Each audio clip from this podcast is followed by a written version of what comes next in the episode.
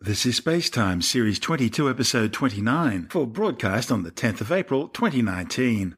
Coming up on Spacetime, the potentially deadly asteroid Bennu proves to be far more difficult to study than previously thought. The new study ruling out tiny black holes as a possible source of dark matter. And Israel's Genesis spacecraft achieves lunar orbit insertion. All that and more coming up on Spacetime. Welcome to Space Time with Stuart Gary.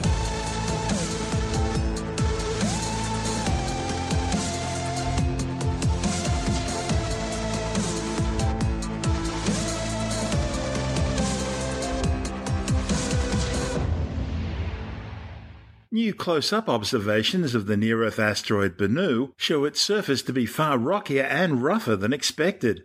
The findings, reported in eight scientific papers in the journal Nature, show the 492 metre wide space rock, which has a 1 in 2700 chance of hitting the Earth, is a far more challenging target than what mission managers had originally designed for. The new data represents the first detailed close up observations gathered by NASA's OSIRIS REx spacecraft since arriving at Bennu in October last year. While it confirms many of the measurements obtained by ground based observations, it shows a far more rugged, boulder strewn surface than anyone had expected. Bennu is also far more varied in brightness than expected, prompting mission engineers and scientists to re-evaluate some of the approaches designed around the mission's primary goal, that of collecting samples of surface material or regolith and returning it back to Earth. OSIRIS REx principal investigator Dante Lauretta from the University of Arizona says Bennu is clearly one of the darkest objects in the solar system, with far rougher than expected terrain. Mission managers originally developed their sampling strategy around what was known about Bennu when the mission was designed. They expected at least some relatively smooth patches of surface, with gravel and small pebbles, covering open terrain stretching out over areas of at least 50 metres across. Plenty of room to land a spacecraft. Instead, they found only a really small number of open spaces devoid of large boulders, and these are tiny, just 5 to 20 metres wide, meaning they'll pose a real hazard to the spacecraft when it touches down for its sample collection. The high resolution images reveal a surface packed with more than 200 boulders larger than 10 metres across, and many more over a metre wide. The largest boulder they've identified measured some 58 metres, the observations also confirm that Bennu is one of the darkest objects in the solar system, reflecting only 4% of all the sunlight that reaches it. And its surface features also vary greatly from one area to another with respect to brightness. This high variability in reflected light, known as albedo, represents a challenge for the laser on the spacecraft's LIDAR system, designed to guide the sample acquisition approach. The observations also show the asteroid is shaped like a spinning top, it's estimated to be between 100 million and a billion years old. Overall, that means the asteroid's surface is much older than expected, but there's also evidence of some more recent activity. There are high standing ridges running from Bennu's north to south pole, and they appear to direct the flow of surface material. Features such as the infill of large craters, fractured boulders, and a deficiency in small impact craters all hint at a dynamic surface with ongoing changes. Bennu is what's considered to be an asteroid rubble pile with lots of void spaces inside, up to 60% total porosity. But its shape indicates it does have interior stiffness, with enough internal friction or cohesion to allow the surface to crack. The spectral data confirms Bennu's classification as a primitive carbonaceous chondrite. It also confirms the presence of lots of hydrated minerals ubiquitous across the surface of the asteroid. There's evidence for molecules that contain oxygen and hydrogen atoms bonded together, known as hydroxyls. These hydroxyl groups exist globally across the asteroid in water bearing clay minerals, meaning that at some point this rocky material interacted with water. Now, while Bennu itself is too small to have ever hosted liquid water, the findings do suggest that liquid water was present at some time on Bennu's parent body, which would have been a much larger asteroid from which Bennu was broken off. Now, as we mentioned the other week, Bennu's rotational rate is accelerating, steadily increasing at a rate of about one second every 100 years. We think this is due to something called the Yorp effect, a phenomenon in which differences in reflectivity and temperature across an asteroid's surface results in a faster spinning rate over time, which in some cases can ultimately lead to the asteroid breaking apart.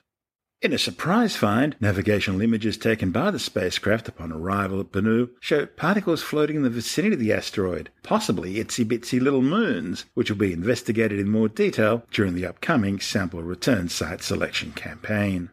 OSIRIS REx is spending three years orbiting the asteroid at altitudes down as low as 5 kilometres, mapping Bennu's surface and geology, studying its evolution, composition, chemistry, and mineralogy.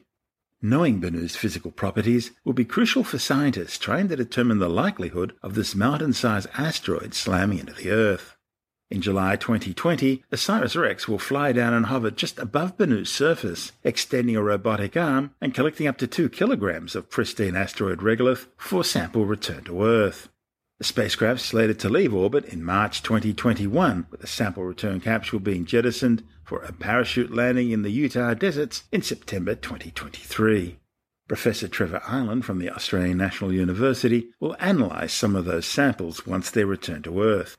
He says the big question for him is whether the roughness and high number of boulders correspond with the age of the surface. Hopefully, with samples back in the lab, Ireland and colleagues will be able to determine the age of these surfaces by their solar wind and cosmic ray exposure rates. At Ryugu, we already saw large boulders with sort of very similar sort of morphology of the of the planetary body, and we saw boulders there. So, in, in some ways, the, the boulders at Bennu aren't that really surprising, but it certainly brought home some of the aspects of sampling which hadn't been considered well, had been considered, and I think it's just brought it home that you know these these bodies are one-off sort of things, and every one of them is sort of unique in a lot of its characteristics. So there's the surprises there. There's there's certainly some uh, coarse grained material, but um, we've seen that before on both Itokawa and uh, Ryugu, so they'll get on and do it. I'm sure there'll be no real problems in the end. I must admit, when I first saw those close-up, view, well, relatively close-up views, five kilometres away of Bennu's surface, I was shocked at just how rugged and how boulder-packed it really is. Yeah, so it looks like we're seeing more and more of these rubble pile asteroids, but this mm. one's completely different from Itokawa. It's the, the, these spinning top things. So one of the really intriguing things is going to be when we get the samples back, is there going to be, uh, are these samples going to be a lot older than they were on Itokawa, or are they going to be something completely different that we, we haven't seen before? And, um, you know, this is, all of these things are happening in very short order in, in terms of 10 million years or something like that. But um, I think that's going to be the intriguing thing. My suspicion will be that Ryugu and Bennu will be uh, quite a bit older than Itokawa, and that's reflecting the time to accrete into these sort of spinning top shapes. Now, you're going to be getting some of these samples to have a close look at. Tell me what your job will be. How do you go about investigating the, the samples you, you'll be getting? So we're trying to match these asteroids up with meteorites, and so we know what the meteorites roughly look like of these different types, and so we'll be looking to try and match what we think the, the asteroid is with the, the meteorite, but then we're certainly open to surprises, and I'm sure we'll get some when, when we get the samples back. And what process do you go through then? Are you allowed to destroy the samples, or are you only allowed to sort of look at them and, and draw what you can from them? No, some of these samples will be destroyed, but there's a there's quite a, an established protocol for how you go through and maximise the benefit out of any grains that we, we get back. And uh, given the, the blast that we had on it looks like we've got a good sample on Ryugu, and uh, about December we'll be knowing how we got on with Bennu and see what comes back and, and what we can do with them. But uh, we certainly don't need very much material, and you know, a few uh, half millimeter grains will basically establish a lot of the history of these asteroids. Well, that's all you could do with Itokawa, wasn't it? That's right. So we had those 1,500 grains of uh, the surface material, and that certainly um, was very intriguing in terms of having that surface characterized. The interesting thing in comparison now is that we're going to take a sample which is from a larger subset. So if we get grams of material, then we've got lots of more of the inside of the of the asteroid that we'll be looking at, and then it'll be a question: Can we actually get surface material that we can use to, to date the uh, the processes that are occurring on the surface of the asteroid? When we look at Bennu, it's got some. Looks like its surface is varied in age. It could that could well and this is going to be the fun thing because we're not necessarily going to get multiple samples um, of the asteroid. So there'll be uh, some decisions made as to, to where we go and what we get. Um, certainly in the, the bottom of the craters, people have argued, well, there should be younger stuff because it's exposed fresher material down there. But a lot of the uh, the goals of NASA are to fi- follow the water, and so uh, maybe the water's concentrated in a slightly different regime. But the overriding consideration in terms of landing will be from the engineers to avoid anything which can sort of uh, destroy the mission and upset the spacecraft. So they'll be taking a fairly flat sort of region of the asteroid, and we'll just take what we get. Of the three asteroids, uh, Ryugu, Itokawa, and, and now Bennu, do they all originate from different parts of space as far as we can determine different distances out from the sun? Well, we're not sure just yet because we don't know exactly what. You know, these are Ryugu and Bennu are both C-type asteroids, and so we're not yeah, there, there's some arguments now that these may have formed on the other side of Jupiter. I'm not so sure about that. But certainly they come from the outer asteroid belt and probably came from that position in towards Earth. And there's, there's, there must have been something which has disrupted them at some stage. So if they're rubble piles, there's been a collision somewhere. What we'd like to know is, is that disruption occurred and reassembly occurred in the asteroid belt, or did it occur after the impact on some sort of Earth crossing orbit, or has the asteroid actually evolved into that orbit? And so if we can get the dates of processes from the surface of the asteroid, then we go a reasonable way of trying to constrain what's actually going on on that surface. So this could help reinforce the grand tack theory. Could definitely do the grand tack. Um, I think that's that will be one of the intriguing things. Is, uh, it's it's yeah, some of these things are really difficult to date.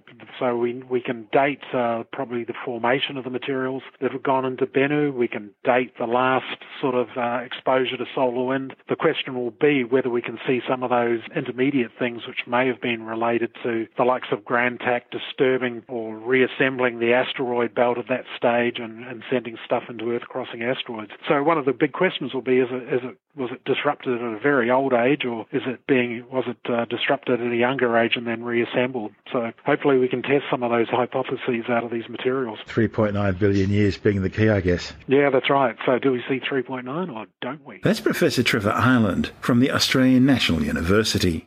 And this is Space Time. I'm Stuart Gary.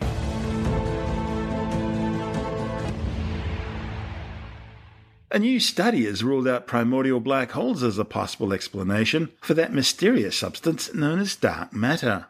Primordial black holes are tiny hypothetical singularities less than a millimeter wide, which were thought to have formed in the superdense conditions of the very early universe over 13.5 billion years ago together with a whole menagerie of potential hypothetical subatomic particles, such as axions and sterile neutrinos, primordial black holes are among the most popular current ideas to try and explain dark matter.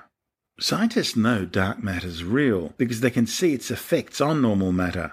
It stops galaxies flying apart and makes up at least 85% of all the matter in the universe. But it appears invisible, and it only seems to act with normal matter gravitationally. So, finding out what dark matter is remains one of the biggest mysteries in science today.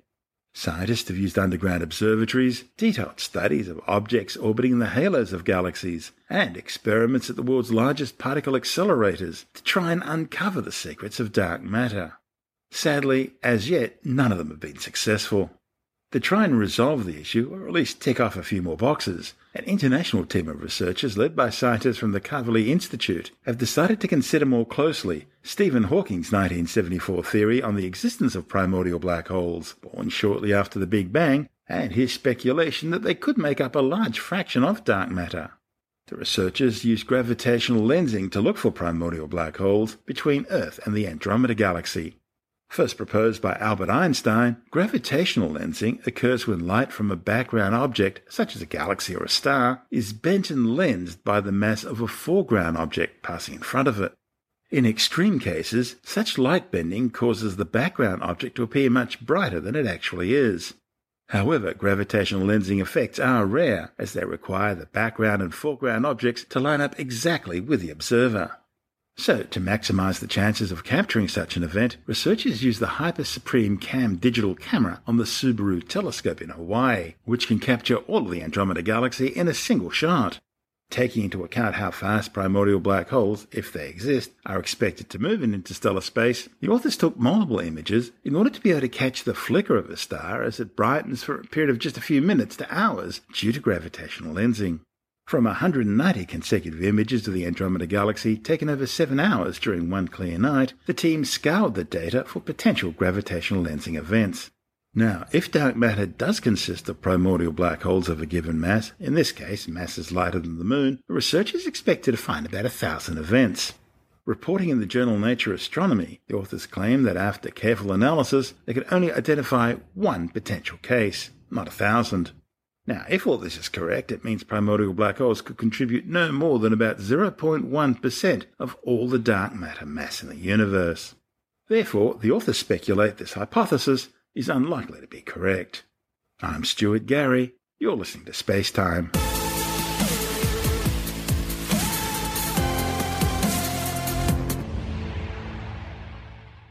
Newly processed close up images of five of Saturn's moons show they're being coated with ice particles, dust, and debris from the planet's ring system and from its ice moon Enceladus. The observations reported in the journal Science are based on data gathered back in 2017 during some of the closest flybys carried out by NASA's Cassini spacecraft. The study's lead scientist, Bonnie Buratti, from NASA's Jet Propulsion Laboratory in Pasadena, California, says the daring close flyby of these odd little moons has allowed scientists to peer into how they interact with Saturn's rings, showing how extremely active and dynamic the Saturnian ring and moon system really is. Scientists also found that the moon's surfaces are highly porous, further confirming that they were formed in multiple stages, as ring material settled onto denser cores that may be the remnants of a larger object that had broken apart. The porosity also helps explain their shape. Rather than being spherical, they are all sort of blobby or ravioli like, with material stuck around their equators. These tiny moons are scooping up particles of ice and dust from the rings in order to form little skirts around their equators. A denser body would have more mass and hence be self gravitating, in other words, more ball shaped. Of the satellites studied, the surfaces of those closest to Saturn, Daphnis and Pan, were the most altered by ring material. The surfaces of the moons Atlas, Prometheus, and Pandora, further out from Saturn, have ring material as well, but they're also coated with bright icy particles and water vapor from the plumes spraying out of Enceladus. A broader outer ring of Saturn, known as the E ring, is in fact formed by the icy material that fans out from the Enceladian plumes. A key puzzle piece was a data set from Cassini's visible and infrared mapping spectrometer. It was the first time that Cassini was close enough to create a spectral map of the surface of the innermost moon Pan. By analysing the spectra, astronomers were able to learn more about the composition of the materials on all five of the moons. The ring moons closest to Saturn appear the reddest, similar in colour to the main rings. Scientists believe the reddishness is caused by a mixture of organic compounds and iron. On the other hand, the moons just outside the main rings appear more bluish in colour, similar to the light from Enceladus's icy plumes.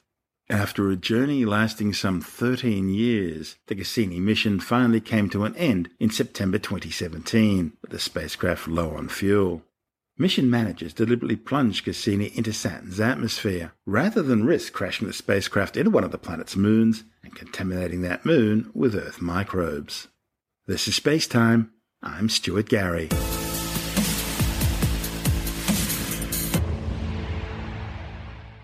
Israel's Beresheet or Genesis spacecraft has successfully entered lunar orbit and is now expected to touch down on the surface of the moon on April the 11th.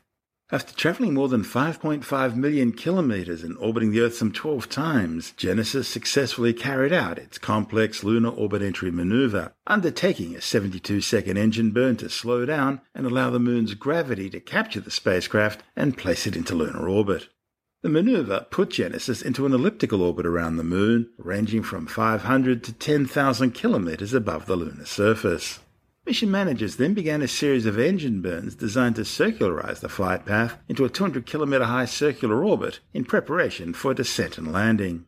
Now safely circling the moon, Israel Aerospace Industries Space Division General Manager Ofer Doron says if all goes to plan, Israel will become only the fourth nation on Earth, after the Soviet Union, the United States, and China, to land on the lunar surface. Glen Nagle from NASA's Deep Space Communications Complex at Tidbinbillini, Canberra, says the Deep Space Network has been assisting mission managers in Tel Aviv through every aspect of the mission. Beresheet or Genesis in the beginning, this is a mission that the Deep Space Network is supporting with two-way communications, uplinking any commands that the SpaceIL team require, and of course, getting that valuable data back, including, all being well, the successful landing of the spacecraft. Do we know yet exactly whether or not the Lunar Reconnaissance Orbiter will be in position to monitor the landing? Because that was one of the big hopes that we may be able to get the LRO to actually watch as the uh, Israeli spacecraft touches down. It all comes down to timing, of course. It's essential to be able to ensure that the Lunar Reconnaissance Orbiter can continue to do its regular job of observing. But if all goes well, depending on the timing of the landing, then it's possible that an image could be captured. This is not just a big mission for the Israelis, it's also a decent sort of mission for NASA as well. Uh, some laser retroreflectors will be placed on the lunar surface for a future moon navigation system. Yeah, so there's two very interesting experiments on board this spacecraft. The magnetometer to look at a bit more about the magnetic field of the moon, some things we still don't understand there, and this set of laser reflectors, which, as you say, will be used by future missions as a navigational target there in the Sea of Serenity to be able to guide future missions. And then that's especially important now with the edict from Washington that we want American boots back on the moon within five years. There's a lot of excitement about our return to the moon, not only by NASA, but of course many nations, and of course now private companies getting involved in this. And NASA has made no secret over the last few years of trying to build a coalition of countries and companies to be able to get human uh, feet back on the surface of the moon as soon as possible. And that includes the Gateway project, the, the next big space station being built by uh, NASA and uh, the European Space Agency, and possibly also Russia as well. Yeah, so the Lunar Gateway is an orbiting station around the moon, a point where we can go, dock, be able to use that as a staging point to send missions down to the surface and return back to lunar orbit. And even Australia has a good opportunity to play a role there, particularly in the area of robotics. The Canadians are going to supply a robot arm, but there's other types of robotics both outside and inside the spacecraft. Australia has a good niche in that we could actually fulfill. Yeah, Andy Thomas was talking about that even when the uh, International Space Station was still being put together. Andy said it was a shame that Australia didn't at least have a, a scientific desk up there or something that was part of the research. The big advantage that we have now uh, as a country is that we now have an active space agency which is continuing to help open markets up to an ever growing industry which will develop even more double, triple in size over the next decade. And I think we'll see uh, a bit more of Australian work there in orbit around the Earth and then journeying further to the moon and perhaps even to Mars. That's Glen Nagle from NASA's Deep Space Communications Complex in Canberra. The 585 kilogram Genesis spacecraft was blasted into orbit back on February the 22nd aboard a SpaceX Falcon 9 rocket from Space Launch Complex 40 at the Cape Canaveral Air Force Station in Florida. Once in orbit, Genesis' flight path was designed to progressively increase its orbital apogee or furthest distance from the Earth until its orbit was so large it also encompassed the Moon. This maneuver, known as orbital raising, has become the preferred method of reaching the moon for robotic missions. That's because it uses far less fuel than the more direct lunar transfer maneuver. But there is a downside, taking some seven weeks to complete rather than just three days. The spacecraft will land on the Mare Serenitatis, or Sea of Serenity, a 674 kilometre wide dark basaltic lava plain just east of the Mare Imbrium. Once on the lunar surface, Genesis will send back images and use its magnetometer to study the lunar magnetic field in order to help scientists better understand how the moon formed and cooled. As well as its scientific payload, Genesis is also carrying a digital time capsule known as the Archlunar Library, which contains over 30 million pages of data. There are millions of documents from around the world, including dictionaries and encyclopedias, a full copy of the English language Wikipedia, a copy of the Judeo Christian Bible, examples of fine literature and art, as well as children's drawings, the memories of a Holocaust survivor, Israel's national anthem, the Hatikva, an Israeli flag, and a copy of the Israeli Declaration of Independence. I'm Stuart Gary. This is Space Time.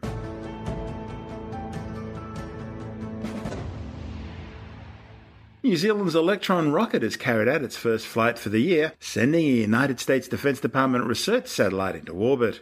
The mission blasted off in spectacular fashion from Rocket Lab's Mahia Peninsula Launch Complex on New Zealand's North Island east coast. 10, 9, 8, 7, 6, 5, 4, 3, 2.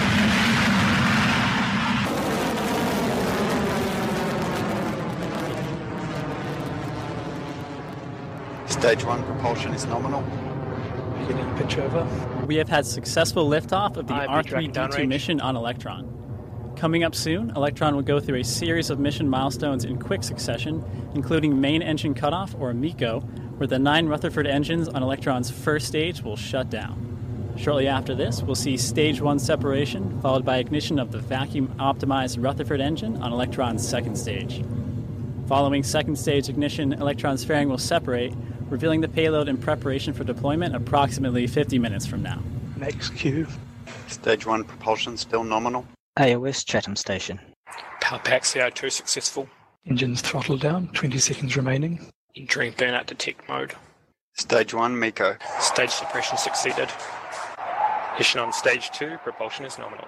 Right down the center line. Fairing jettison. And there you have it. Confirmation that Electron's main engines have shut down as planned. We've had stage one separation, and the stage two engine has successfully ignited. Electron is now carrying on to orbit. Speed is 3 kilometers per second. Altitude is 150 kilometers. Stage two propulsion still nominal. Getting throttle down. Guidance is nominal. One of the unique features about Electron is its Rutherford engine. These brushless DC motor engines are powered by lithium polymer batteries.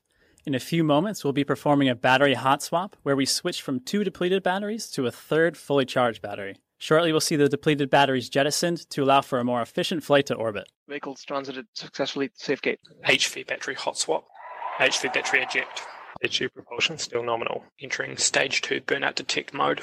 Successful transfer orbit. Interstage separation. All right, you heard the call. The kick stage has now separated from Electron's second stage. Approximately 40 minutes from now, the Curie engine on the kick stage will ignite and circularize to a 425 kilometer orbit for payload deployment. The launch had been delayed by a month, due initially to the late arrival of the satellite payload. But then there were problems with an onboard video transmitter. There were weather issues and problems with getting flight launch windows. The Defense Advanced Research Projects Agency, or DARPA, Radio Frequency Risk Reduction Deployment Demonstration Satellite was placed into a 425 kilometer high orbit. The 150 kilogram payload was the top end of the two stage Electron rocket's launch mass capability and required a third kick motor stage to place the satellite into its exact orbit. The satellite was designed to test new technologies for deployable antennas using a tissue thin Kapton membrane foldable antenna designed to unfurl and expand out to some 2.25 meters in diameter. This would eventually allow the use of smaller satellites, but ones which would still be able to support high bandwidth communications. The flight marks the start of what's going to be a busy launch manifest for Rocket Labs and their Electron launch vehicle, with some 12 missions slated for this year company are planning to launch roughly every two weeks, both from New Zealand and eventually from their new launch complex now under construction at NASA's Wallops Island flight facility on the Virginia mid-Atlantic coast. Company says it's now building its Electron rockets at a rate of one per week and has developed a stockpile of 117 launch vehicles in various stages of completion.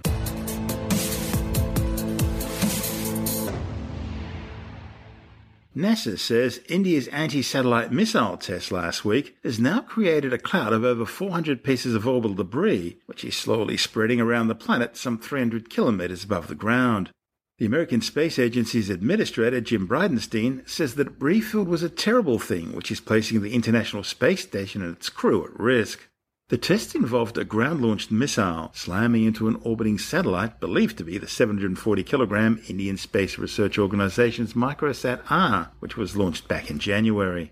The United States Air Force Space Command began tracking more than 270 new objects larger than 10 centimeters in size shortly after the impact in the area where the collision occurred. And as the cloud spread out, that's grown to more than 400 pieces. India's Ministry for Foreign Affairs claimed the test was conducted at the lower 300 kilometre high altitude in order to ensure that atmospheric drag would cause rapid orbital decay, with most of the debris re entering the atmosphere and burning up within a few weeks to months.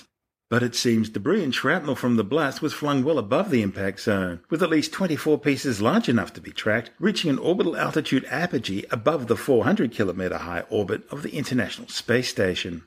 Bridenstine's described the test as not being compatible with the future of human spaceflight. He says the test has increased the risk of debris hitting the space station by 44%. We know that we have identified 400 pieces of orbital debris from that one event. We know that 24 of them are going above the apogee of the International Space Station. That is a terrible, terrible thing to create an event that sends debris in an apogee that goes above the International Space Station. While the risk went up 44%, our astronauts are still safe. The International Space Station is still safe. If we need to maneuver it, we will. The probability of that, I think, is low. The United States Strategic Space Command is currently tracking more than 18,000 artificial objects in orbit above the Earth. Of these, only around 1,600 are operational satellites. The rest are disused spacecraft and spent rocket stages. But these are only objects large enough to be tracked from the ground. Current estimates suggest there are more than 950,000 bits of space junk a centimetre or larger in size, and a staggering 170 million bits of debris a centimetre or smaller currently orbiting the Earth. One of the big fears are cascade events, where bits of space junk slam into satellites, creating more debris, which then slams into other spacecraft, creating even more debris, and so on. About a third of all the debris currently in orbit was caused by Beijing back in 2007 when China conducted an anti satellite missile test using a DF 21 ballistic missile to deliberately blow up and destroy an old Chinese weather satellite. The event remains the largest recorded creation of space debris in history, with well over 2,000 pieces of trackable sized debris recorded in the immediate aftermath of the blast. The impact also created hundreds of thousands of bits of debris shrapnel, too small to be tracked, which have been slowly spreading out, forming a deadly cloud travelling around the Earth at 28,000 kilometres an hour. One of this debris cloud's first victims was a Russian laser ranging satellite, which was struck and badly damaged back in 2013.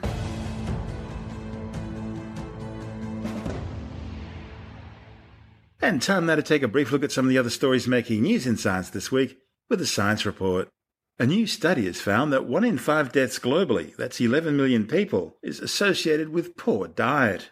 The findings, reported in the Lancet Medical Journal, determined that cardiovascular disease was the biggest contributor, followed by cancers and type 2 diabetes. The largest shortfalls in global consumption were seen for foods such as nuts and seeds, milk and whole grains, while sugary drinks, processed meat, and sodium were being overeaten. The largest number of diet related deaths were associated with eating too much sodium, not enough whole grains, and not enough fruits. Out of all 195 countries, the proportion of diet related deaths was lowest in Israel and highest in Uzbekistan.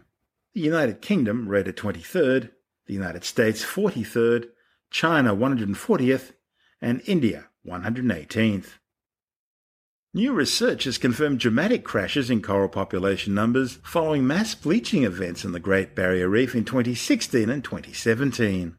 The findings, reported in the journal Nature, show a 90% drop in the number of new corals settling on the reef compared to historical levels. The study also found that the mix of baby corals had shifted, which will also impact reef recovery. The researchers say it's still uncertain as to what extent the reef will be able to recover from this type of collapse, especially given the projected increase in the frequency of extreme climatic events as a result of global warming. A new report warns that Iran is increasing its rate of cyber attacks on key targets of Britain's national infrastructure. Cybersecurity experts say Tehran's attacks have compromised targets ranging from Britain's parliamentary network to private sector companies such as banks. The report says the attacks, which included compromised data on numerous peers and members of parliament, were carried out by a covert agency within the Islamic Republic's Revolutionary Guard. Still in the Middle East, an archaeologist have uncovered a 2,600 year old seal impression and stamp dating back to the time of the First Temple in Jerusalem. The artifacts feature the Hebrew words belonging to Nathan Melech, servant of the king. The name Nathan Melech appears in the second book of Kings 23:11, where he was described as an official in the court of the Judean king Josiah. He is said to have been involved in the religious reforms which the king was implementing in order to return the children of Israel to traditional Jewish teachings. The title Servant of the King appears in biblical text and on stamp and seal impressions to inscribe a high ranking official close to the king. Well, it seems GPS systems have just survived their own version of the Y2K bug. The problem involved the timestamping signals GPS systems use to determine location. These count weeks and seconds in the week. Older systems use a 10 digit field topping out at 1024 weeks, making April the 6, 2019 the GPS version of Y2K. Once this 10 digit field fills up, devices would reset to zero, potentially causing problems with older GPS units. The same problem also happened on August 21, 1999, when GPS counters reset. But back then there was little disruption, as satellite navigation wasn't anywhere nearly as widely used as what it is today. The good news is that most devices manufactured after 2010 are designed with a 13 digit counter, so it only needs to roll over once every 157 years. The Y2K Millennium bug related to the formatting and storage of calendar data for dates beginning in the year 2000.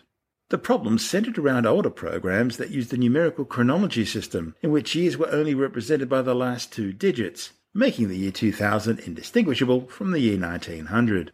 There were fears the issue could cause various errors stemming from the incorrect display of dates and consequential inaccurate ordering of automated dated records or real time events. Programmers were involved in a global effort to prepare for and ultimately successfully resolve the issue.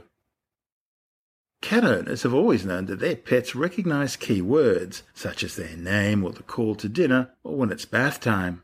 But up until now, there's always been that question of whether that's real or whether it's just some anthropomorphic trait that owners give their furry babies. But now, scientists have confirmed that kitty cats don't just respond to the sound of a can of food being opened, they also really do recognize their own individual names. Researchers in Japan tested 78 cats from households and from a cat cafe by saying four different words followed by the cat's name.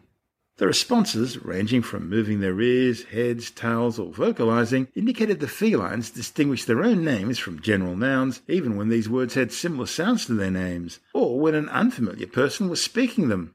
You can read the findings in detail in the journal Scientific Reports. You're listening to Space Time. I'm Stuart Gary, and that's the show for now. You can subscribe and download Space Time as a free twice weekly podcast through Apple Podcast iTunes, Stitcher, Bitesz.com, Pocket Casts, SoundCloud, YouTube, Audio Boom, from spacetimewithstuartgary.com, or from your favorite podcast download provider. Spacetime's also broadcast coast to coast across the United States on Science 360 Radio by the National Science Foundation in Washington, D.C., and available around the world on TuneIn Radio. If you want more space time, check out our blog where you'll find all the stuff we couldn't fit in the show, as well as loads of images, news stories, videos, and things on the web I find interesting or amusing. Just go to spacetimewithstuartgary.tumblr.com. That's all one word and in lowercase, and that's Tumblr without the E. You can also follow us on Twitter through at Stuart Gary, at Spacetime with Stuart Gary on Instagram, and on Facebook, just go to www.facebook.com slash spacetime with Stuart Gary.